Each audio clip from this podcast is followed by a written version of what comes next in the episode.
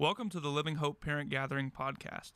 The Parent Gathering is a weekly meeting of parents who are being trained for family discipleship through instruction and small group discussion. Listen now as we share with you what we taught students this past Sunday morning.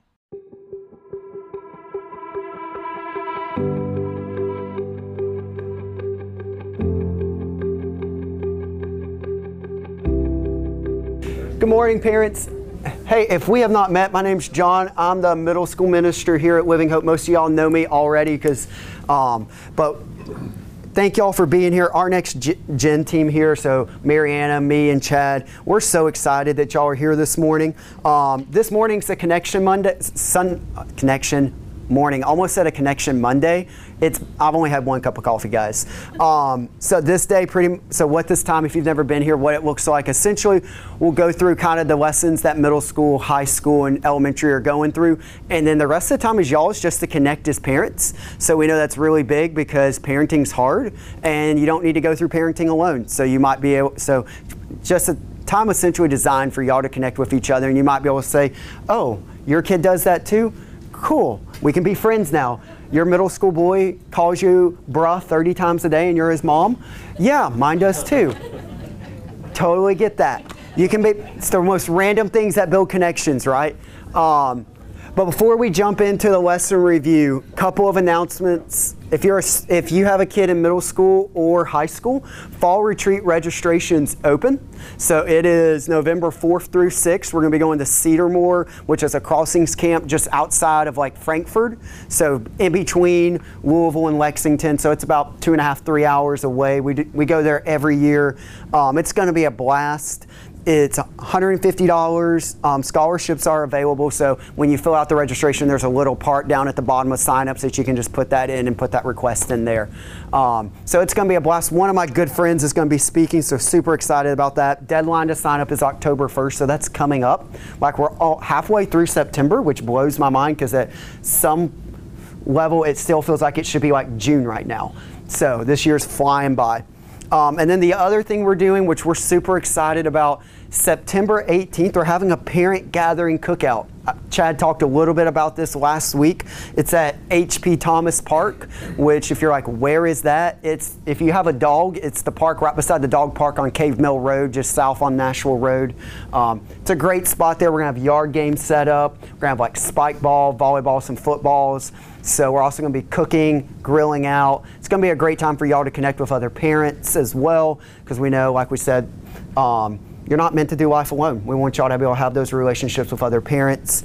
Um, and then the other thing is next Sunday is going to be Parent Gathering Sunday here at Living Hope, which is super exciting.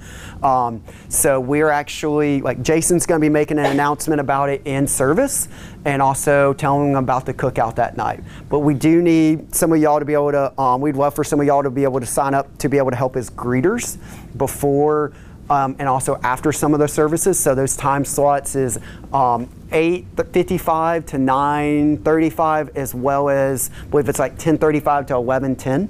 So that sign up sheet's right there. So we need about seven couples, so like one for the chapel service, um, a couple for children's ministry wing area, and then also some from the worship center.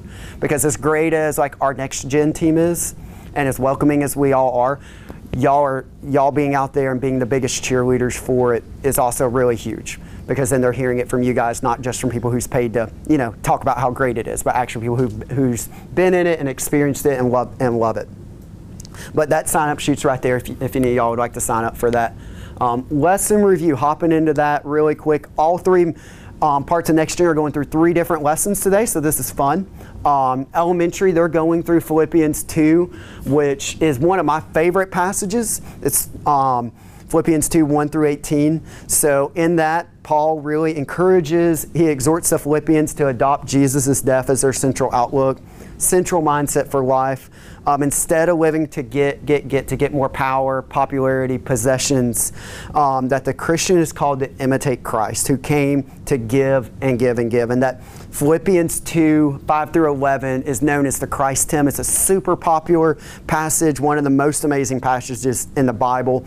Scholars and theologians actually believe that, like, in the early church, would sing that song, sing that passage before doing the Lord's Supper. And it emphasizes the stunning humility of Jesus, who came as a servant and died on behalf of sinners for the glory of God. And as a result of, of his cross work and resurrection, he's now exalted as the true king, and he is our Savior and our example. And then how does Paul follow that up? Paul says, therefore, and encourages the Philippians to work out their salvation by the power of God's enabling grace and to shine like stars in the dark world. Which I love that imagery that Paul gives because that's such an easy conversation piece to be able to have with your children when you step outside every night. That, like, God calls us to shine like these stars shine upon us every night. Middle schoolers, they're going through um, Ephesians 4 1 through 16. So, Paul, who wrote Ephesians and Philippians, he has this pattern in all his letters, does it in Romans as well. That the first half he talks about what Christ has done of the book, and then the second half is therefore this is how you should live. Ephesians is broken up that same way. Ephesians 1 through 3 chapters 1 through 3 are all about this is this is all theology and then 4 through 6 is this is how you should live. And one of the themes of Ephesians is being in Christ. And your middle and as middle school students, they're primarily focusing on identity while they're walking through this study of Ephesians and answering that question that they're asking also developmentally at this age of who am I? And being able to step into that and proclaim who they are in Christ and what and what that identity calls them to. That they'll see today that it's a life of pursuing unity with others. That they'll see about the character, the calling, and the confession of that. And in high school, they have this super fun topic today. They're going through James and talking about remaining steadfast in trials and temptation. So that'll be fun for them to hear about. They're going to be going through understanding temptation, understanding God's work, and responding to God's word.